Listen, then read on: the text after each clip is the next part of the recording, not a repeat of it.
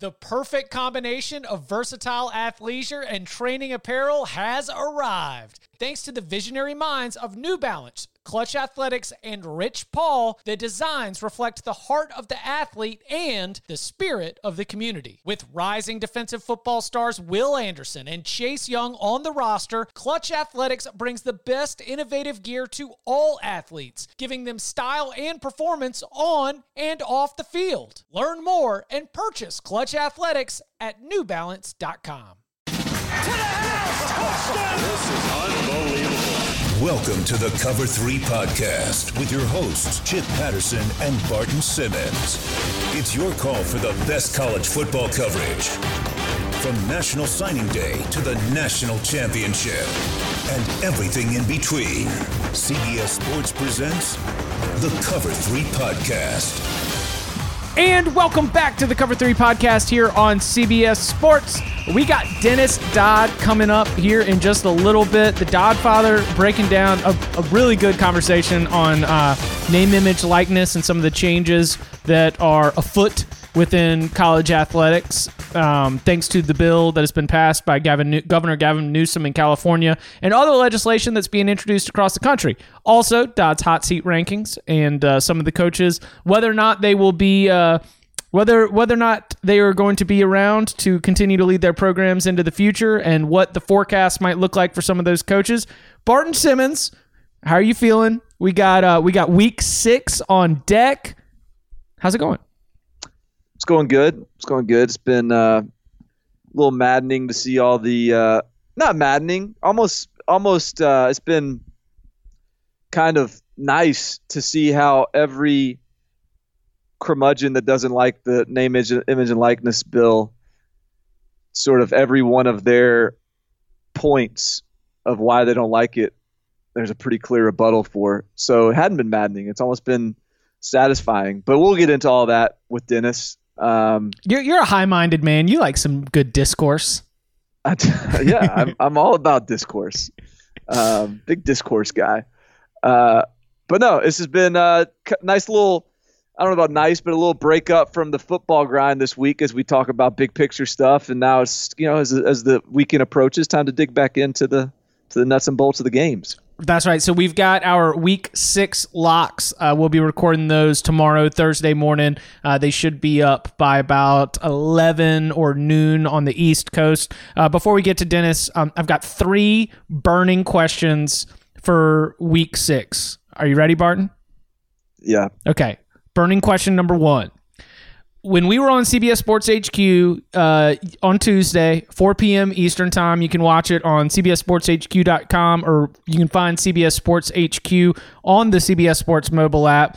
Both of us were doing a little bit of Heisman forecasting, and and I think that as we were uh, running through this, Oh, actually, it was on Sportsline, 6 p.m. Eastern Time. Uh, also, watch that on CBSSportsHQ.com. Get your picks for every single night, especially now that we're in baseball playoffs.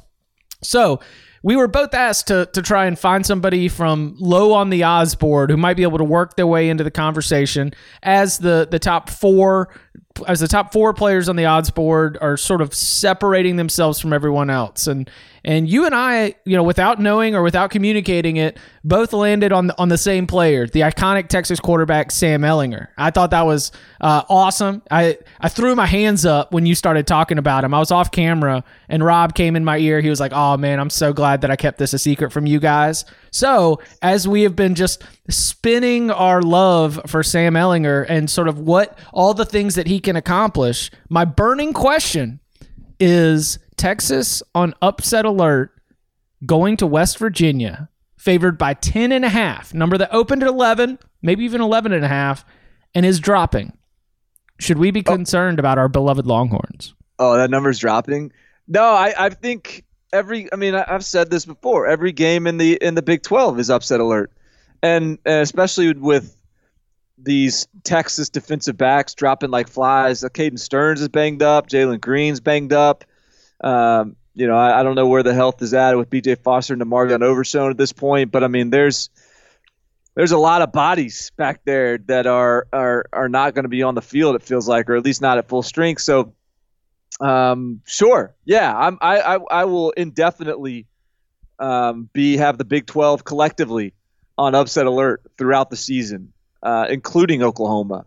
Uh, there's a couple games Oklahoma can can sleepwalk through probably, but the rest of the conference is absolutely, I think, uh, uh, very cannibalistic. So, yeah, Texas Texas better not slip, and if they do, then there goes our boy Sam Ehlinger's Heisman. Heisman yeah, hopes. I'm being gone. I was, yeah. My point was like, oh, I'm sorry. Has uh, the Red River game happened yet? Because until then, like, wait, like that's that's when the Sam Ehlinger Heisman campaign starts. Because the Big 12's got that backloaded schedule where most every team plays three non-cons right at the beginning, and then your round robin takes off, and so many of those marquee matchups are in October, October and November. So yeah, like he could absolutely be back in this thing, but a loss at West Virginia uh, would go further. I, I I have it on uh I have it on good authority that you might have some some inside knowledge on this. Uh, as we look to the the Big Ten noon slate, Iowa's going to the Big House to play Michigan. Barton, who's got a better offense, Iowa or Michigan? yeah, so we already recorded the the Dennis segment, and I I, I mentioned that you know I talked to someone at MTSU that was like more impressed, and, and I mean Iowa's offense was more impressive than than Michigan's offense against MTSU, and that was week one for Michigan, and um and and, and but I think that this Iowa offense. Look, I mean, it's it's a matter of whether Michigan really found something to click last week, or whether that's just Rutgers. Um, but I mean, Iowa to this point has looked pretty dang good on offense. I mean, Nathan Stanley has been as clean as can be in the pocket. He's not turning the ball over. He's throwing the ball well. They've got actual legitimate. I mean, I know they lost two first round draft picks at tight end, but they have pretty good receivers on the outside, and they have an offensive line that's been outstanding this year. We know their defense is as efficient as ever. So, um, I mean, right now, yeah, you got to say that Iowa's offense is better than Michigan's, don't you? Yeah, you absolutely do. The thing that uh, when I'm looking at this game is is actually going to be the fact that Iowa's defensive line has not been quite as disruptive as I expected it with all the hype um, Right. around AJ Epenesa coming into the season and sort of the way that I imagined that unit in particular would dominate it getting to the passer and getting in the backfield. We haven't quite seen that yet, and that doesn't mean that it won't be something that that happens later in the season. That kind of stuff, you know, comes and goes. Uh, but I I think that that's probably my one disappointment with Iowa, and my one thing that would have me. Uh, ha- have me shine away from just sort of jumping all in on Iowa, maybe even sprinkling on that money line uh, as they go into the big house. Because that's a is, is that game going to show up? I mean, you know, no spoilers, but I mean that's one that I'm hovering. That's one I'm sniffing around for locks. Oh, I'm definitely. I mean, this is Wednesday's my my hardcore research research day, so I'll dig in. If that's absolutely on the first impressions list, like, uh, oh, I was catching points With Okay. a hook? With a hook? Yeah. yeah. So we'll we'll see we'll see what whether I um, unveil some some red flags of why I shouldn't take, pick that. But yeah, I mean that's that's. I mean Iowa looks like a better team. Trust your eyes, right? yeah, it's not it's not what you thought a team was going to be. It's what they've been. Yeah. That's, it's that time of the year. I love that. All right, burning question number three before we get to Dennis Dodd. How many points do you think Brian Kelly wants to put up on Brian VanGorder's Bowling Green defense? I think he probably You know what the spread would. is? do what? Do you know what- like 44 and a half? Is it, has it moved up from there? Oh, it's moved up. We're up at 45 and a half right now Oh my lord. for an FBS game. Um, yeah, I uh, I think he probably wants to put up as many points as Phil Jurkovec and all those backups are willing to put up because uh, I'm sure he wants to get those starters out and rested as as soon as possible for USC. But uh, I'm sure he's got no no qualms with letting the backups get plenty of uh, plenty of meaningful action. Let's try to score with these guys. The the quote I wish I had it in front of me uh, or the audio for you, but at, a presser this week, and I, I I truly have no idea what Brian Kelly and Brian VanGorder's relationship is currently like. I don't know whether that in uh, good terms, bad terms. Um, but you know he was the four and eight defensive coordinator for Brian VanGorder for Brian Kelly, and someone asked him if if they had kept in touch through the years. Do you talk to Brian VanGorder much? And Kelly was like, No, I don't really talk to him that much. You know, he's had a bunch of different jobs over the last couple years. It's been hard to keep keep track of where he is, which to me was a little bit of a that struck me as a little bit of a dig for, for the old coach. Um, so yeah, I, I, wouldn't I wouldn't be surprised if he's got a couple of a couple of trick trick plays in the fourth quarter. Brian Kelly fired Brian VanGorder four games into the season in 2016. You don't think that ended with uh, with flowers? No, no, no, no. that was a like, hey, bud, like we've both been around this game a long time. Get you know, this was an opportunity, and uh, you got to go. You got to get out of here. Yeah, yeah. I like this. Like you, if this continues, I'm gonna get fired. Like this is this has gotten awful. Yeah, I, am uh, I'm looking forward to that. And of course, Bowling Green one and three as we continue to track our uh, our over under win total going under three with the fade Brian VanGorder play. Yeah, this one isn't one of the. This is this is not one of the more critical games on that schedule uh, we'll, we'll, count this one as a loss and, and, move on to the next one. But I'm feeling pretty good about that under right now. That that lock unity under. The Kent State was one that uh, we were a little bit concerned about. Kent State won that game 62 to 20. Yeah, that was big. That was a big one.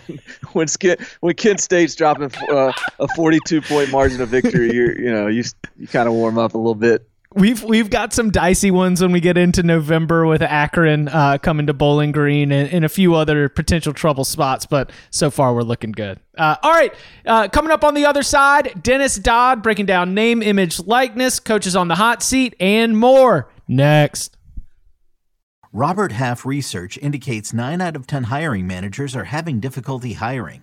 If you have open roles, chances are you're feeling this too. That's why you need Robert Half. Our specialized recruiting professionals engage with our proprietary AI to connect businesses of all sizes with highly skilled talent in finance and accounting, technology, marketing and creative, legal, and administrative and customer support. At Robert Half, we know talent. Visit RobertHalf.com today.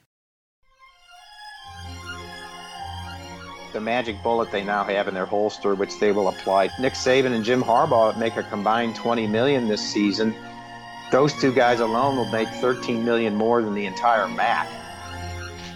And now it's our pleasure to welcome back to the Cover 3 podcast, senior college football columnist at CBSSports.com, superstar at CBS Sports HQ. He's been on CBS Sports News, oh, CBS News, CBSN, CBSN.com. Watch it always on. I mean, Dennis, when you're going on there to, to do hits in between, uh, you know, conversations about impeachment inquiry and, and what's going on with the economy, it really feels like we're touching, uh, it, it really feels like sports has gotten big. How are you doing, man?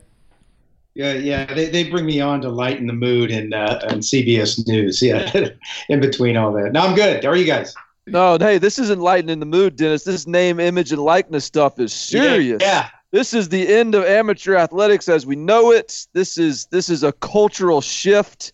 Uh, this is this is serious stuff, man.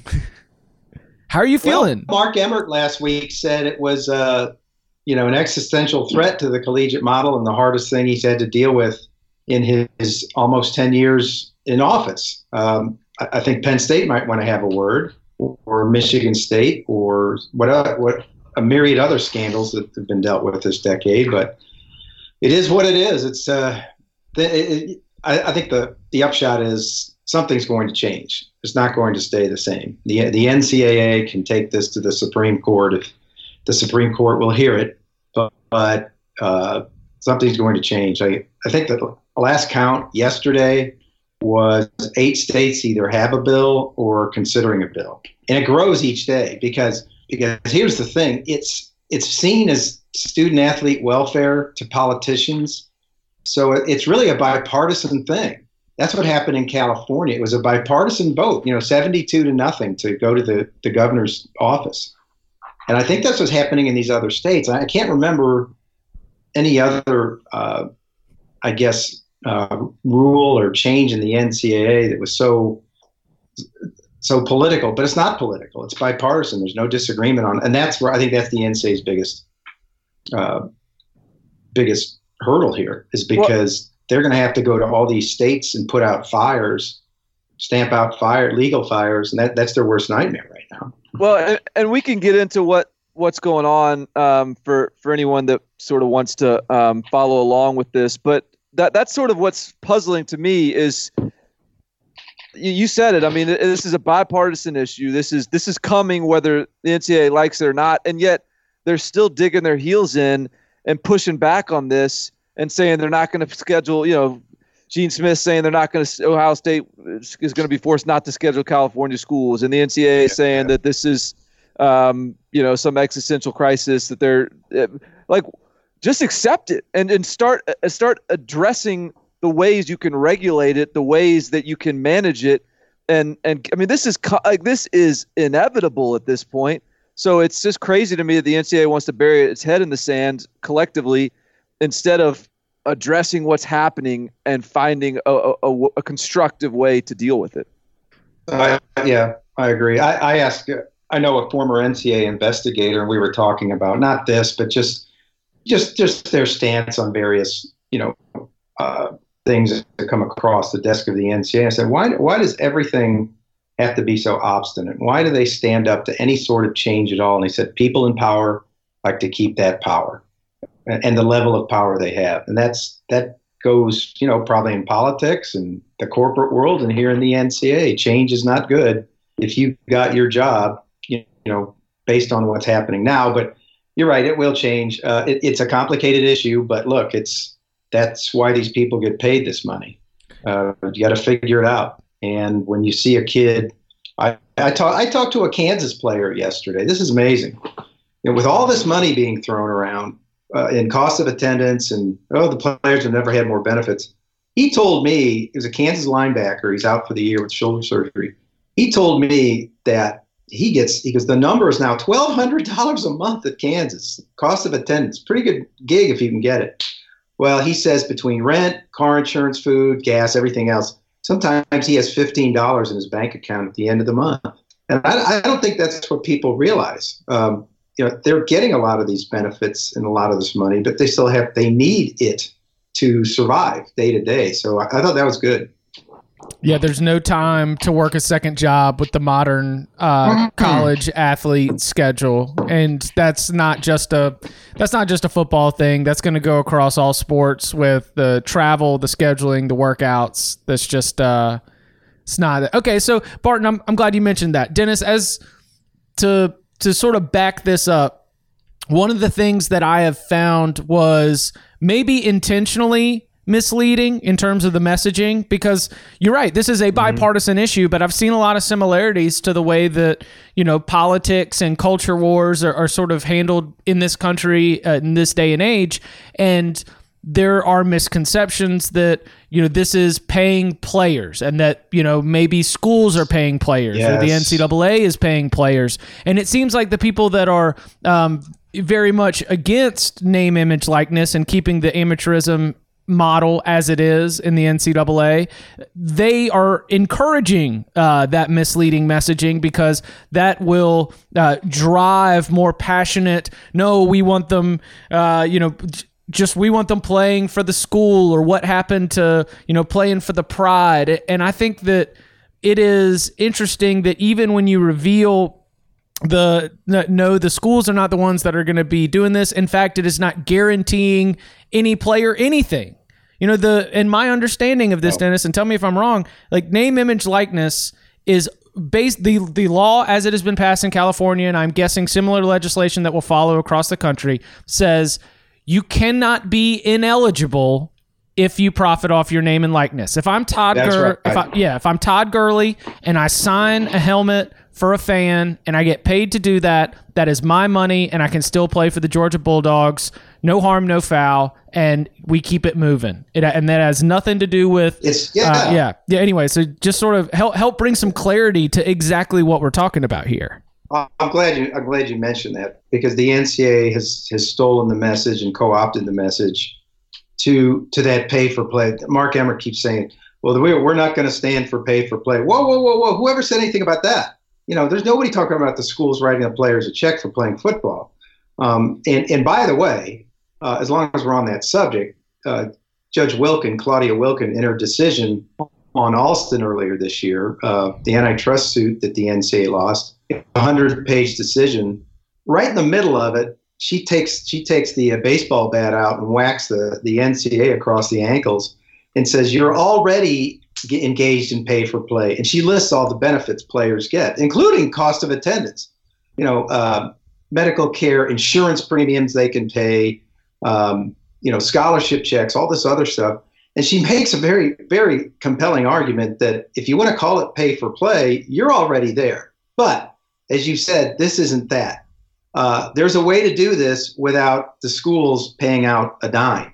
Um, look, we're, we're, we're talking about a right, and I would argue it's a basic civil right. You know, we're all born with the stuff that Chip, you're talking about. You know, the Gerber baby can can make uh, millions. Uh, you know, by by having her image, or parents can having her image on baby food. Well, an NCAA player couldn't do that. So we're all born with that, right?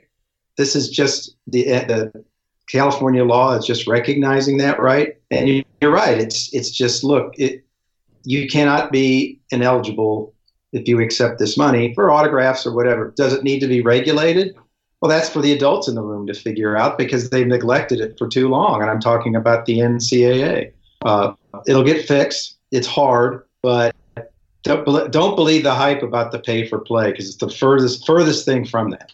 Yeah, yeah, it's it's it's really kind of unfortunate that the name of the bill is whatever it is, yeah. pay for play, right. fair, fair Play Act or whatever, because that's not really what it is. And and and just to take it a step further, you know, I I actually think the whole idea of a salary for your uh, your student athletes um, paid out by the school, which is something that a lot of people have been pushing for a long time, is absurd and ridiculous and wouldn't make economic sense. Would cripple athletic departments.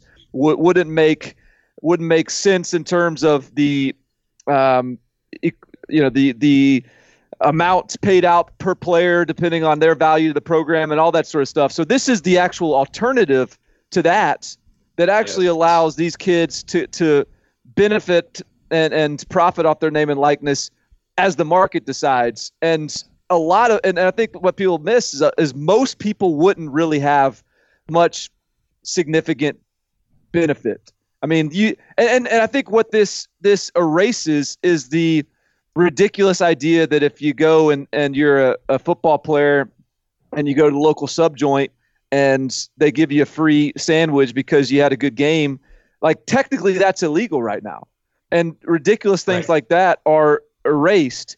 And it's just you are getting, uh, you, you can profit off of being a famous football player or or famous women's basketball player or, or whatever. And um, and and there are the the extreme examples, the outliers that yes could make significant money if you're a Zion Williams, uh, Williamson, Williamson. And, if you're a Zion Williamson, Johnny, yeah. Johnny Manziel, yeah, yeah, you could get you could get some serious yeah. bank, and and as you should, because that that you are, uh, you know, materially important to the bottom line of a multi-million billion dollar industry. And so I, think that's like that's the important clarification is that I mean all these guys are would be doing would be getting money from outside of the university uh, that the market decides they're worth.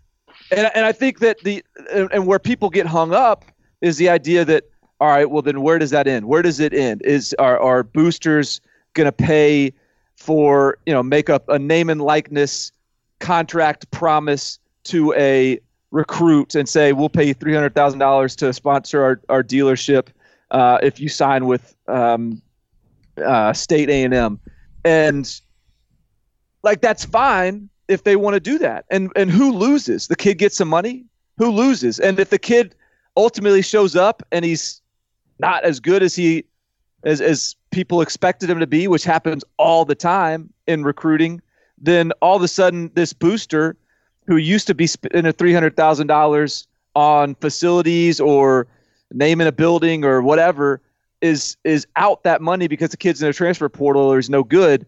And then suddenly, you know what? Hey, maybe he's going to start adjusting his idea of of his return on investments, investing in 17 year old players. So like, there's a lot of market movement and and adjustment that, that would take place to create an environment that's not as like wild as I think a lot of people envision.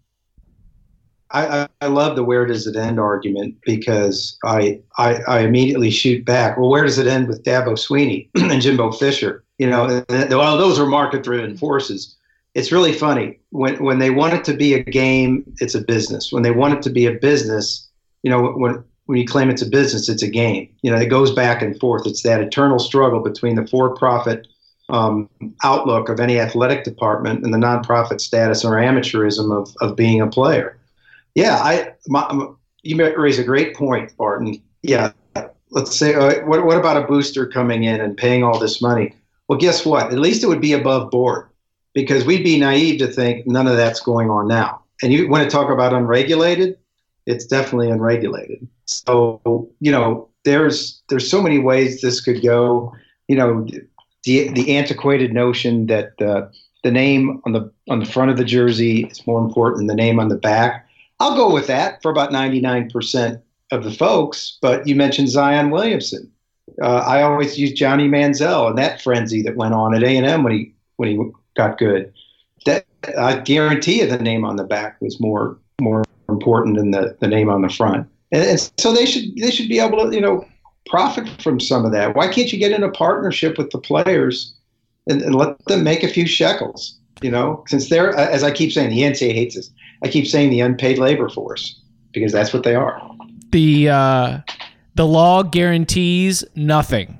It just says you can't get in trouble for something Yeah. else. And I hear from people who are still, you know, very much uh, both both in the private sector and then also within college athletics. You know, all the people who are the the business of college athletics. You you hear the conversation. There are going to be some unintended consequences, and I feel like it's it's being uh, it's being said with a finger wag and, and a be careful what you wish for type tone. And honestly, I'm at I'm in the mindset, and this look, this could be something that even comes all the way down to to affect me in some way. But I I am of the mindset that you know what, there might be some unintended consequences, but I think that we can adjust, and I think that we can figure it out.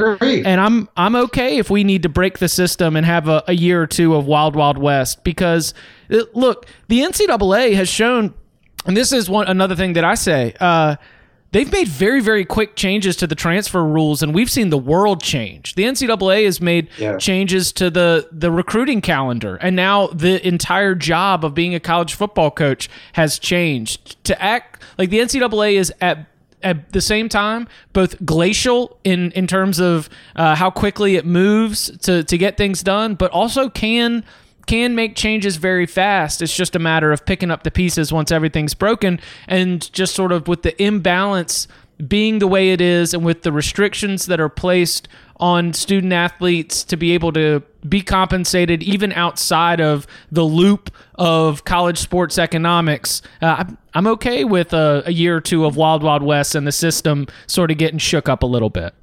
I, I am too. I mean, I'm okay with like a Tua getting seventy-five thousand dollars or whatever. Pick a number to to do a commercial for a car dealer because the market is going to take care of that. Sooner or later, somebody's going to look at that number and say, "Hey, you know what? We're not selling enough cars to justify that." Or really justify anything. We're going to pay them two thousand dollars or something like that. You know what I'm talking about? Well, it's Um, like when salary caps. people yeah, when salary caps go up in a fixed cap professional league, there's going to be somebody that gets a contract, a stupid contract that is never Yep. cashed in on, and then they become the the warning, uh, the warning for everyone moving forward. And there's going to be a recruit that ends up uh, having that story, or a player who ends up having that story, and then we'll all move on. We'll figure out how to adjust moving forward. And and And there's, there's a way. There's a way to go ahead. Well, no, I mean, I was just going to say, I mean, there's truly like an answer for every rebuttal to this movement, and and, and it's which I'm sure that there's there's probably people listening and saying, well, what about this or what about this, and we we might not get to that what about, but like this is such a clear, a- and I think um, I mean, this is just this is the right approach to take to fix a, a, lot of the problems, a lot of the issues, even to the point of, I mean, we all bemoan like, whoa, you're talking a two million dollar defensive coordinator, million dollar assistant coach, eight hundred thousand yeah. dollars for an offensive line coach. Oh, yeah. It's like, and and and I think people are saying, well, and people want to want to want to hand wring about that and and the, those same people are going to say, well, this is going to cripple athletic departments because boosters are going to pay directly to the students and not pay the athletic department. And then how are they going to be able to fund the athletic department? It's like, well, maybe you just pay a coach a reasonable price. Maybe we don't have ten million dollar coaches anymore. Yeah. And so all this stuff has a there, there's there's levers to all of this stuff, and and and but the bottom line is at the end of the day, like the people who are moving the needle, who you turn on the TV to watch, who entertain you on a regular basis, are going to get some money that they deserve that they weren't otherwise getting. So where's like who is the victim in this? There won't really be a true victim in this. I there don't think. Be. Mm. Let's let's all admit that players are are are being compensated because they are. I just mentioned all the ways they do. Cost of attendance. I, I cost of attendance. Um, you know, if you go into these schools, food 24 7 a day, uh, healthcare, everything, insurance premiums. I saw a video on, I don't know where I saw it, on these, these bowl suite, these bowl gift suites. You know how these players go to bowls? And it looks like the price is right. They just go in there, you know, take anything you want. And I think the limit's $550. But you can get a hell of a lot of stuff for $550. And if that isn't pay for play, I don't know what is that's that's a gift for being a football player. It's not attached to education. It's not attached to everything else. So we're already there. That's my point. I asked Mark Emmert this directly. Okay, assuming all that, what number amount? Give me a number figure that turns off the average fan who has been going and spreading a blanket at Michigan games for 20 years, has been giving to the program, loves his team, what amount turns off that fan where he stops coming to games? I would submit to anyone that's a hell of a big number. And I mean really big. You're still going to root for dear old Michigan or, or Yale, um, Barton, or whoever because it's your it's your alma mater, it's your team, it's the one you you root for. So no system's going to break down. You know, you're not going to get to the point where hey, he's making twenty thousand dollars and quarterbacks overpaid. No, I think you want them to win, and you don't care you know, you just want to see ball. You just want to have your team win. I, I, the, there's as I sort of try to look for the anywhere in this movement where I'm I'm I'm uncomfortable or it it feels off. Uh, yeah. The the one thing that the the only thing that's that I've sort of paused on. I, I tweeted something to you know in, in the discussion over the last couple of days. I tweeted something in regard of like it doesn't bother me booster involvement because ultimately, if a booster is paying a player uh, to basically go to their school, then who loses? What does it matter? And and ult- and and the the caste system in college football doesn't really change. It doesn't really matter. No. Um, no. But but uh, but I, I got a direct message from a, an assistant coach, and this is a coach who's at a a top ten team, current top 10 team mm-hmm. who's you know in the in the battles for the for the big time prospects right and mm-hmm. he said something to the effect of you know I, i'm with you i agree with what you're saying but you know it would be it would be nice if the name and likeness doesn't go into effect until your sophomore year so that you're not so that you would have to sort of basically earn that um, that money and you it's not a projection on your talent point and I think and and really and and he didn't say this outright, but I could I could envision the way he's looking at this or thinking about this is man, can you like right now I'm just out here recruiting football players and I'm out here recruiting guys based on their them being a fit at my university and me, me being a fit for them. But what if you have to throw in now that I'm recruiting these guys and I'm I'm negotiating or connecting or facilitating name and likeness deals in order to get them on campus. He didn't say that, but I can see that from yeah. a from a coaching side of this, this could add a whole new hairy element that that changes sort of the function of their job as recruiters. Again, Well, I, I'm okay with that being a, a sacrifice of this, but it, it does that is something that's like not, you know, that that that creates a little bit of a weird um, situation that that people got to navigate. There is a part of this that wipes out all that. Um, you, you could just put the money in escrow and make it a condition of graduation. Now that doesn't help the hungry husky portion of the player population, you know, that need it. You know, those guys that, that guy just mentioned to uh, to make rent, but it, it does, you know, remove that, I guess, re- recruiting advantage if you want to talk about that. But you you mentioned it perfectly, Barton. The caste system doesn't change in any of this. Uh, Alabama still gets the best players. Uh, Vanderbilt doesn't, and that doesn't change. It's just a question of how above board it is it. And with this, it would be it would be above board. It, it would not be operating in the shadows. Mm. Um, all right. So to to sort of bring a button button up this issue, the the California law is set for 2023. The other states are, are moving things along. I think Florida has even targeted 2020 as its date. Yeah, Dennis, as as you from your um, your interactions with either NCAA officials and your knowledge of sort of where things go in the NCAA calendar, is do should we even expect any kind of uh, emergency meetings, or is this going to be something that's just going to No. bubble around or be debated until next summer? No, and I've written this. They've, you know, this uh, working group is going to have something at the end of the month. But uh, Mark Emmert basically said it's not going to be a proposal for a rule change. It's going to be some guidelines that can be worked on. And they've said that the soonest any NCA legislation can be passed is January of 2021.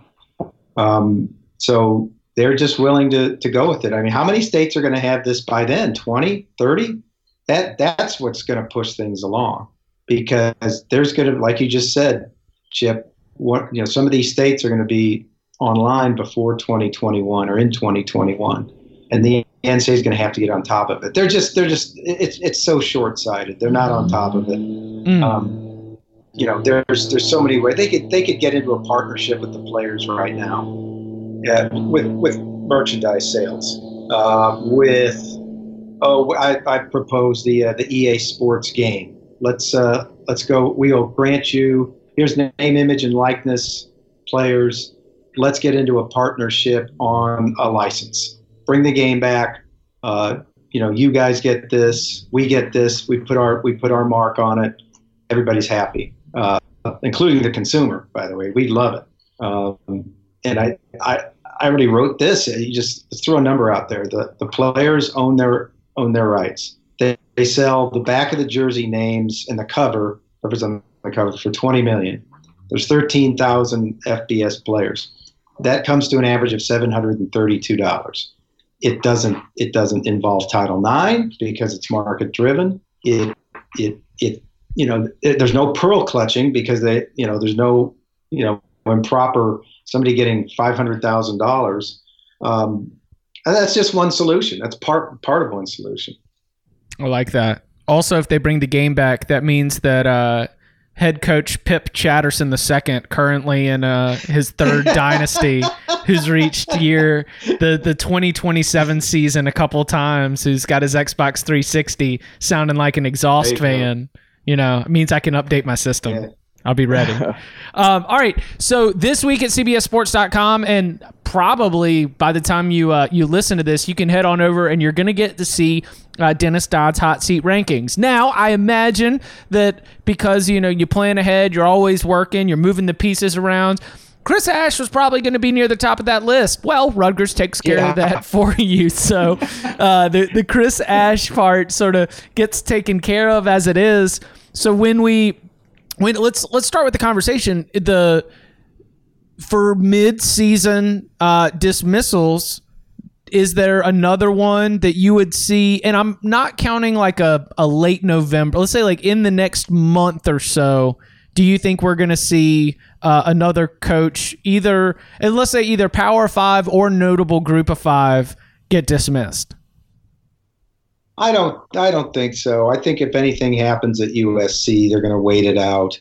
Um, Tennessee, if they continue to go in the tank, I, well, I know that that's one we're talking about. If if uh, the AD slash uh, interim coach Phil Fulmer decides to pull the trap door, that could be one uh, after two years uh, because they got the meat of their schedule coming up. I, you know, I look, look, you never say never because that's really the accepted way of doing things now is to fire in season to get a jump on a, on a recruiting because the early signing date, than not, than letting them wait. So if Virginia, if Virginia Tech wanted to do something with Justin Fuente, I doubt it. More likely, Derek Mason at Vanderbilt, Steve Addazio at Boston College. The Kansas game was almost unforgivable, and then down the line, um, Tony Sanchez because they're that's a really interesting one to watch. He's the former high school coach at Gorman. That superpower hasn't done well at all, 17 and 35, but they are walking into one of the best venues in the country next year. They're going to play in the Raiders Stadium.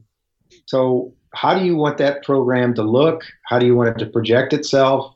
Uh, I almost think they have to make a change there. It'll be really interesting who, who they could get. So I could see that happening too early. Where, how do you measure, gauge the Justin Fuente situation? Uh, he seems to be one of the hotter seats, uh, re- Yeah. certainly relative to the recent results on the field. Um, you know, talk me through where you're at with him.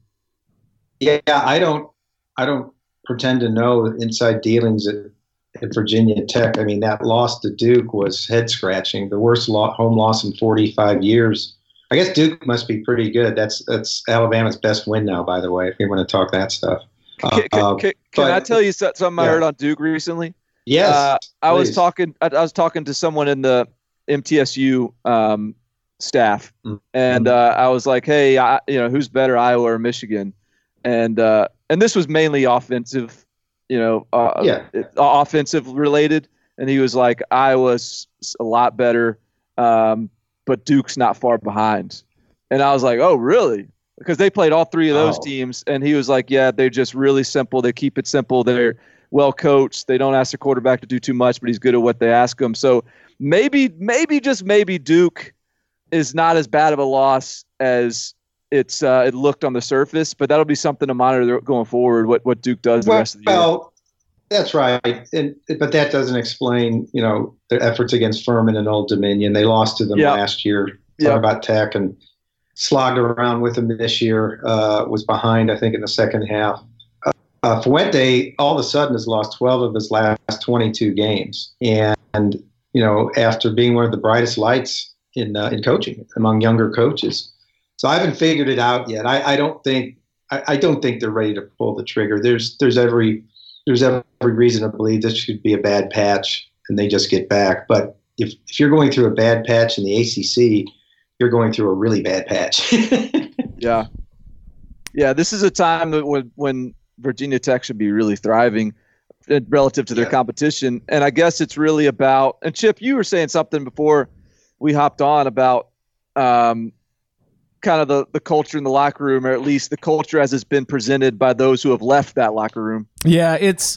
I mean, there have been a ton of transfers, right? I mean, there's just like a lot of people Mm-hmm. have left that program. Uh, the defense has dropped off, and that was just such a, a big part of the culture and the identity. I mean, the lunch pail defense, like Bud Foster invented the lunch pail. They they show it on the sidelines. They bring it to uh, you know ACC football kickoff, and if if the message of uh, and Bud Foster announces at the beginning of the season he's planning to retire at the end of the season, and so I just I think that right now there's just probably a little bit of uncertainty, and there just doesn't seem to be like a, a one strong force that that is kind of pulling everything together. This is a Virginia Tech program that prior to Frank Beamer did not have uh, a, a long history of successful football. Frank Beamer established that program in terms of its national recognition and, and any kind of conference championship contention. So year one after Beamer,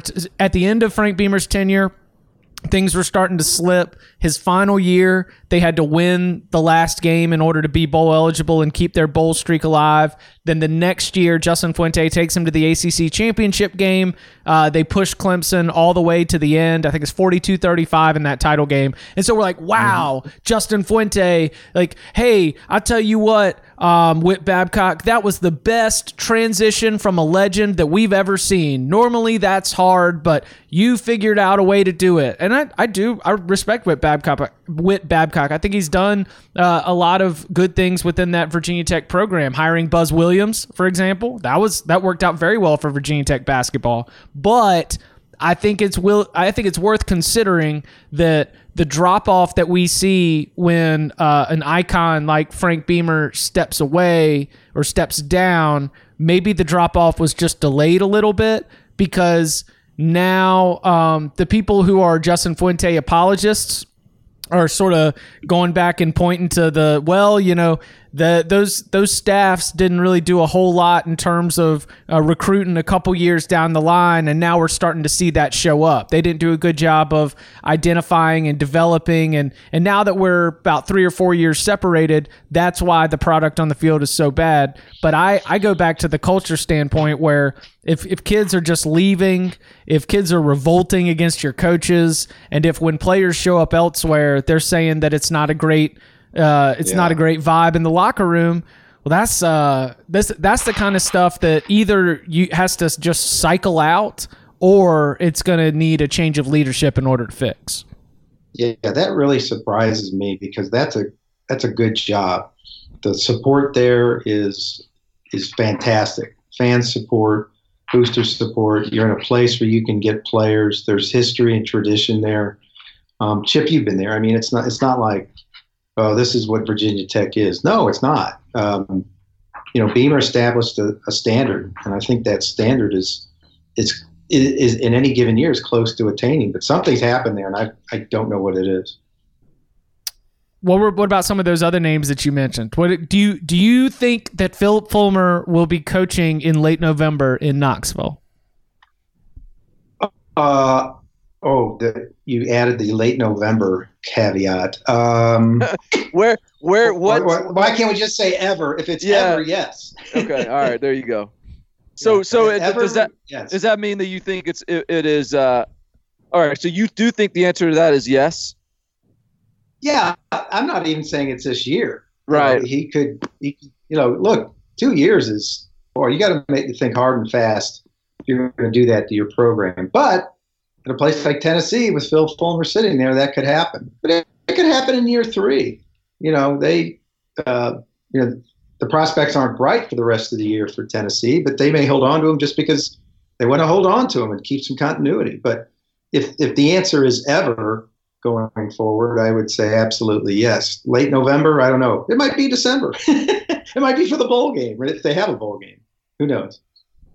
Mm. It just it just seems like I can just it's it's it's a clear vision in my head about yep. Phil Fulmer sitting in his office looking at Mack Brown and Herm Edwards and who else? There's another one out there somewhere in there. Uh, these old heads that have come back that are winning and and just being like, man, I can do that. Like, just let, let me let me add it here. And uh, but and and I mean, I would have thought Phil Fulmer. I mean, Jeremy Pruitt would have been winning by now. That's the surprise. Not winning, but looking looking competitive by now. Progress, so, progress. Yeah. yeah. that's the head scratching part here. Um, so, and there's still time to, to to show that progress, I guess. I mean, shoot, we were we were ready to bury Chad Morris two weeks ago after San Jose State loss, and then you know they almost beat A and M, and and so the, the progress starts to show up just a, a week later than than we thought. Um, so maybe maybe we're just a week away from the progress showing up at Tennessee. I don't think it's showing up this I mean, Saturday. They're gonna, they're gonna, no, they're gonna they're gonna start one and six. I think. What Georgia, Mississippi State at Alabama, uh, then home against South Carolina could go either way before they play UAB on November second, and that could go either way. That's a we know how good UAB is. Uh, I wouldn't um, I wouldn't uh, I wouldn't tally a loss to Mississippi State to, to anyone in the SEC just yet after what yeah, they looked like that's last true. week. That's true. Yeah, that, that's true. Um, what about? So, is there anybody else from the uh, the Power Five level that you've kind of got your eye on that's high on your hot seat rankings? Well, I think I think Lovie Smith has played himself back uh, out of the hot seat for now. They're two and two, uh, but losing to Eastern Michigan is still losing to Eastern Michigan. He's still tied to the AD, Josh Whitman, who's I think a 40, 40 41 year old guy. Who he's the guy who went outside the box to get Lovie, and he's going to rise or fall with Lovie. So Lovie's going to get that extra oh, year that maybe he shouldn't. Uh, uh, you know, things continue to go south because if, if he fails, Whitman fails, and they've got millions of dollars tied up in new facilities. But Illinois to play Michigan, Michigan State, Wisconsin, and Iowa. So it's it's, it's it looks like three and nine, two and ten again. Uh, the one that baffles me, not baffles me, but Charlie Strong at South Florida, who, who's you know they're they're now one and three. They showed really bad against Wisconsin, and he's coached in two of the hot, hottest recruiting hotbeds in the country. Uh, head coach lately, uh, Florida and, and Texas. And since the beginning of the 14 season, he's 34 and 32 uh, in a, in a really tough conference. Now I'm talking about one and three. The Americans got quality and depth throughout, uh, but they've been outscored 111 to 31 in their last three games against FBS competition. The worst thing is Charlie Strong's defense is 105th in total defense. Never thought I'd see it. So a lot's going wrong there. Yeah, they get worse by the by the year, by the week, by mm-hmm. the day. It seems like they just keep on sinking lower and lower. You think Charlie yeah. Strong wants to be a defensive I, coordinator in the SEC again? I think Charlie Strong wants to be a head coach in the SEC again. I don't um, think any of these guys. No, get to be head, yeah, like I don't think any of these guys that get to be the head coaching job want to go backwards. Like those guys. No. Yeah, they, they want they don't want to be answering anybody after they after they feel the power of that big chair. yeah, that's what South Florida. That's what South Florida was all about. That was going to be his bounce back job. And I keep hearing, you know, he's desperate to get out now for whatever reason. But, but it's probably not going to be at an SEC job for all the reasons I just mentioned. Um, same thing. The same thing happened to Mike Bobo at Colorado State. He was going to be the next Jim McElwain. You know, uh, Georgia offensive coordinator, SEC rising star, goes and gets his first job and bounces back. Well, you know, now uh, since the beginning of 18, Colorado State is four and 13, and Bobo was 25 and 31 overall, and they're not drawing in a new stadium. I actually went and saw that uh, Canvas Stadium in, in Fort Collins this, this, summer. It's absolutely incredible. And they're only drawing 24,000 in a 41,000 seat stadium. As you guys know, that'll get you fired more than anything else when the interest wanes. When people don't care, that's the worst thing. Um, you know, you can lose, but if people don't care, then you're in trouble. So, you know, that's going to be tough. I, I, don't know where he goes from here. I actually think Willie Taggart has you know, I, I don't think he's going to be fired this year. Uh, they're they're three and two now. I'm not saying they're going to a bowl, but they've kind of righted the ship, and they're, they're not they're not getting boat race in the second half because they're not in condition anymore, or whatever whatever that was. I don't know what that was against uh, against Louisville and Boise, and what was the other one? Well, and uh, ULM. Monroe. Because clearly that was a that was a conditioning thing, and I, I don't get it. Um, so and Chip, and Chip Kelly, Chip Kelly, even though is he one and four now? I can't remember. One and four. I think that the Washington State win did him uh, a lot of good, even though it was crazy. Uh, they scored 50 points in the second half, um, and then it really would have helped if they beat uh, Arizona, but they lost late to Arizona. But there's nothing's going to happen there unless uh, Casey Wasserman says so. Casey Wasserman is a media mogul. He's a CEO of uh, Wasserman Media. He built the uh, the UCLA football facility for 100 million dollars, and he wooed he wooed uh, Kelly to UCLA. So that's not done yet. Nothing's going to happen to him after this this season. Mm. Dennis, uh, you're going to be in Gainesville this weekend. Yes, homecoming. Homecoming. Top 10 matchup in the swamp. Make sure that you follow Dennis on Twitter at Dennis Dodd CBS. He will be uh, reporting live on the scene from that SEC on CBS game of the week.